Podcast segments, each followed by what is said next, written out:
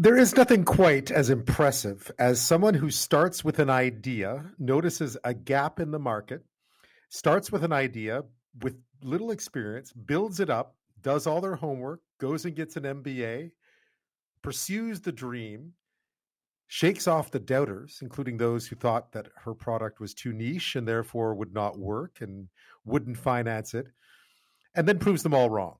Well, that's exactly what's happened uh, in the case of my next guest. There was some big news in the Canadian business world last week. I don't know if you saw it. Swedish company Essity acquired an 80% stake in Toronto based underwear brand Knix for approximately $320 million. $320 million. That's a lot of money.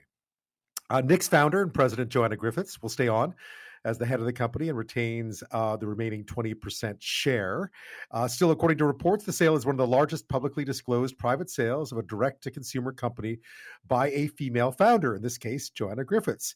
And it adds another chapter to what started off in 2013 when the company was founded, but even earlier than that when Joanna first came up with this idea, then went and got an MBA to try to build on it and how she managed to grow Knix into one of the most successful apparel companies or new apparel companies in North America. And she did it her way with more and uh, some advice for you on what it takes to succeed in business as well. Joanna, Joanna Griffiths joins me now. She, of course, is the president and the founder of Knix. Thank you so much for your time. Thanks for having me. I guess I, I mean I should say congratulations. This must be a huge decision um, to partner, I suppose would be the right word, but in other words, sort of cede a certain amount of control. Uh, what made you decide it was the right time? Yeah, I think that the word partner that you used, I, I really like. Um, I wasn't looking to sell the business to sell Knix. Um, it actually it wasn't really on my radar. Uh, really felt like we would continue to operate independently for um, the foreseeable future.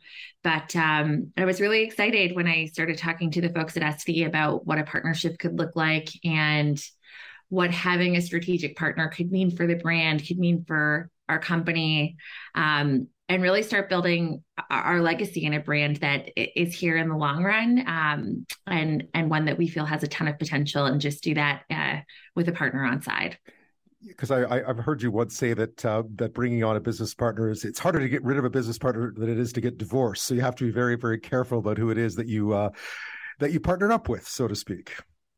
Yeah, that's that's right, and I mean, especially this decision um, with with Essity purchasing eighty percent of the business. Um, so they're they're really the majority owners, um, and so it is it is a very um, important decision. I think any person who's founded a company and who's been at it for a short time or a long time like I have. I mean, it's it's been um, almost 10 years at this point. It's a it's a very emotional decision and uh, a, a big life life moment, life life decision to decide um, to sell your company. And so, um, definitely a lot of, of thought and consideration went into this, and um, a lot of time spent with um, with the folks at Essity, getting to know them, understanding their values, and and making sure that we were aligned on the vision of what's next for Knix because for listeners to understand, this doesn't go back to when you launched. This actually goes back prior to that, even during your MBA. This is where the genesis of this idea came from to create this company. How did you? How did this all begin? And and I gather, you mean this was really something that you that you really devoted a lot of time to from the get go and built not all by yourself, but um, but you were the driving force. Yeah, so I, I came up for the with the idea for Knix. I mean, gosh, it must have been in 2008. So a really long time ago. And then uh, went and did an MBA and spent the entire time that I was doing my MBA really working on Knix, um, talking to tons and tons of people, understanding what they were looking for from intimate apparel products, what they liked, what they didn't like, um, and doing a lot of the research. And I'm what's called an accidental entrepreneur. So I had no intention of starting a business, but through those conversations and that research I did, I picked up on the opportunity to really have a big impact on people's lives. And so we launched with leak proof underwear, also known as period underwear. Uh, it's a product that didn't exist at the time. It sort of dreamed up while I was at school. And then fast forward to today and it's it's becoming a billion dollar category. So um, it's really changing the way that people live their everyday lives. And I'm extremely grateful for sort of the the interest and adoption that has come with that that product idea that I had gosh, I guess 15 years ago now. Wow, time flies, right? I mean, that's just the way I, you've been busy too. You've been very busy. Uh, I was, I you know, reading about the history of the idea in the company. I was shocked to, to find out that it wasn't out there. I also realized that you, when you presented this idea, a lot of people thought it wouldn't work. That's right. Well, I think the reason why it wasn't out there is that for a very long time, a lot of women centric, and I'm doing that in quotation marks, challenges or problems have been overlooked. And that's just because we simply didn't have enough women running companies. And so this is a, a classic example where it took a woman or someone who menstruates rather to, to start this business. And I did have a hard time when I first got started. I think people had a really challenging time thinking about how big the category could be. If you can imagine, there's not a lot of market comps when you're inventing a product and kind of creating a net new category. And so, a lot of the times, especially in the early days when I was raising money um, in a traditionally, you know, male dominated industry, the investors didn't really see what the need was, didn't really understand um, what the potential could be. And so I got a lot of feedback, both when I first started and along the way, that it was, you know, a great business, a great idea, but it was too niche. Or women often get told that they have um, a quote unquote lifestyle business. So not something that's really investable, but something that could, you know, be a great way to maintain a lifestyle as a founder or CEO. And so I got a lot of that feedback along the way and received a, a lot of kind of rejection for of, lack of a better way to describe it. And uh, really had to kind of power through to find find the people that believed in me that believed in our team that believed in what we were trying to accomplish um, and and overcoming a lot of uh, systemic bias along the way.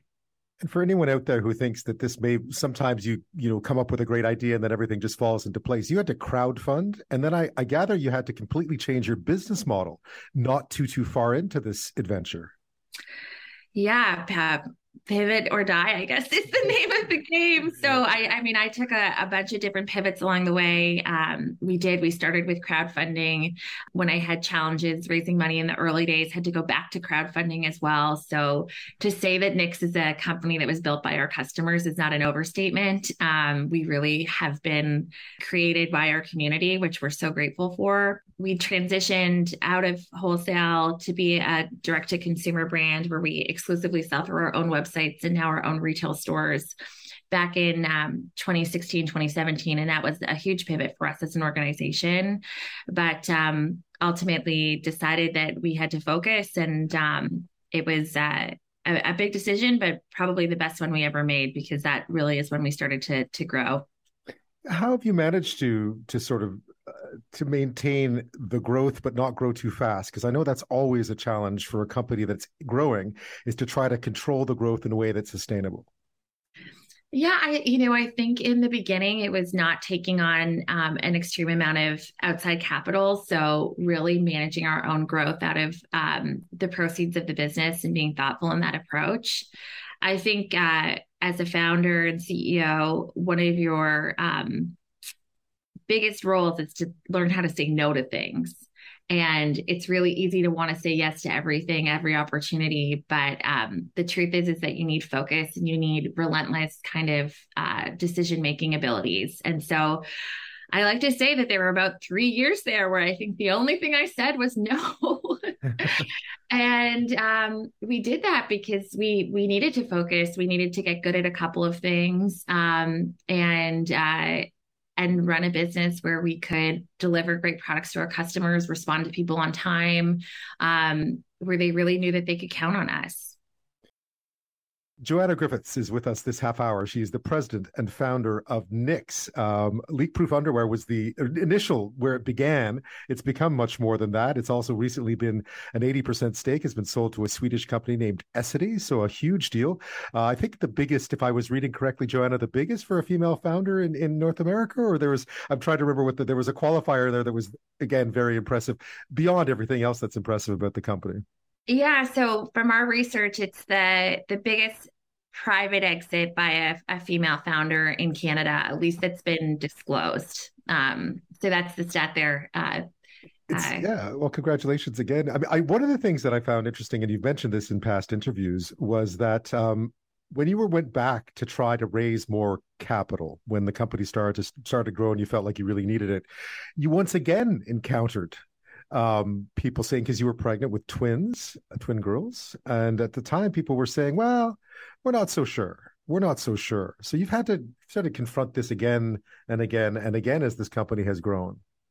I mean, that time it was literally unbelievable, in my opinion. yes, so, well, because you had the you had the proof of concept, right? Like it was working.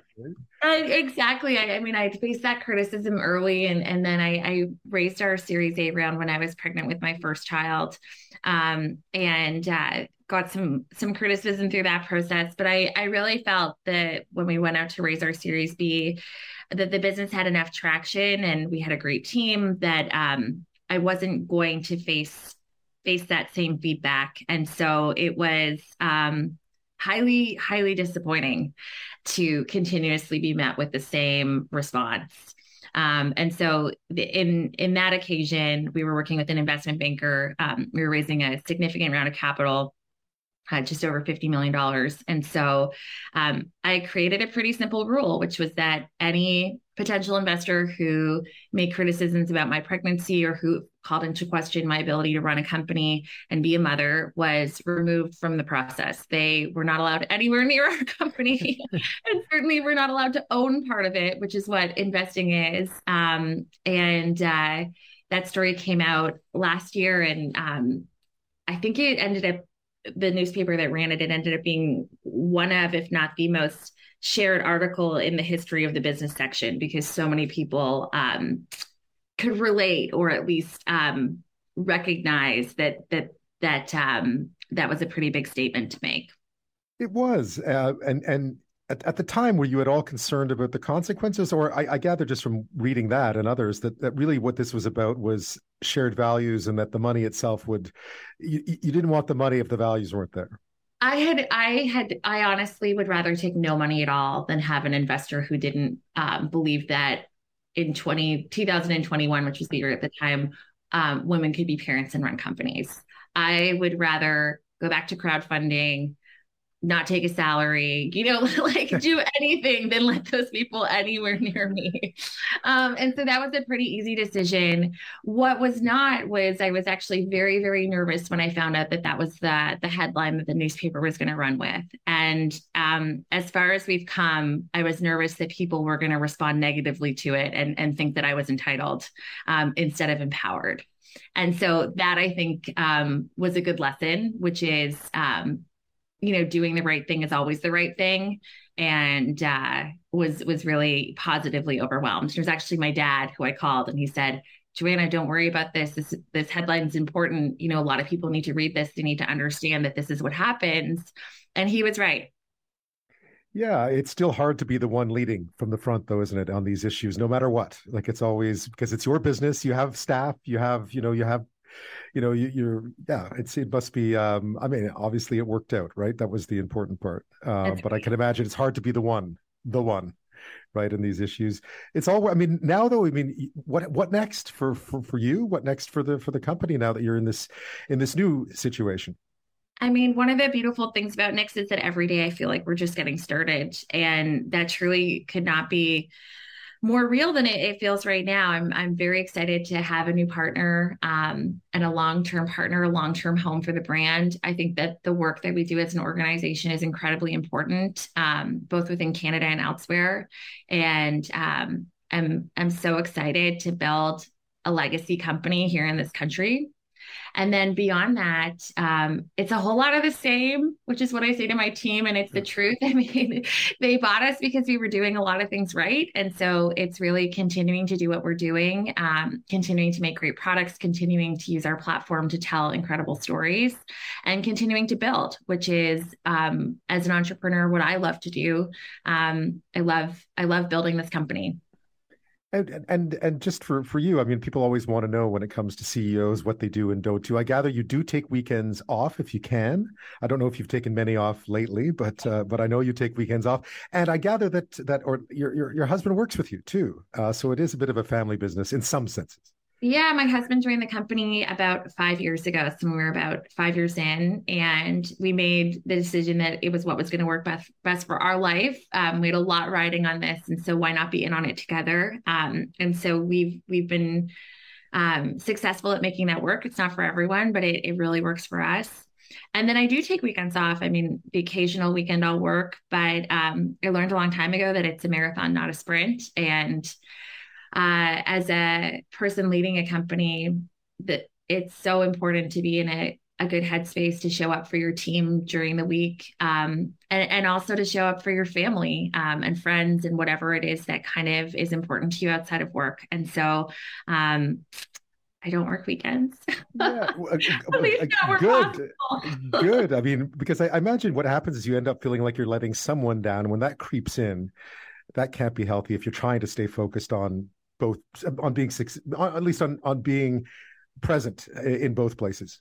That's right. Yeah, exactly. Um, and and just making sure that uh, I take care of myself, you know, so that I can take care of others. So that's been that's been something I've learned along the way.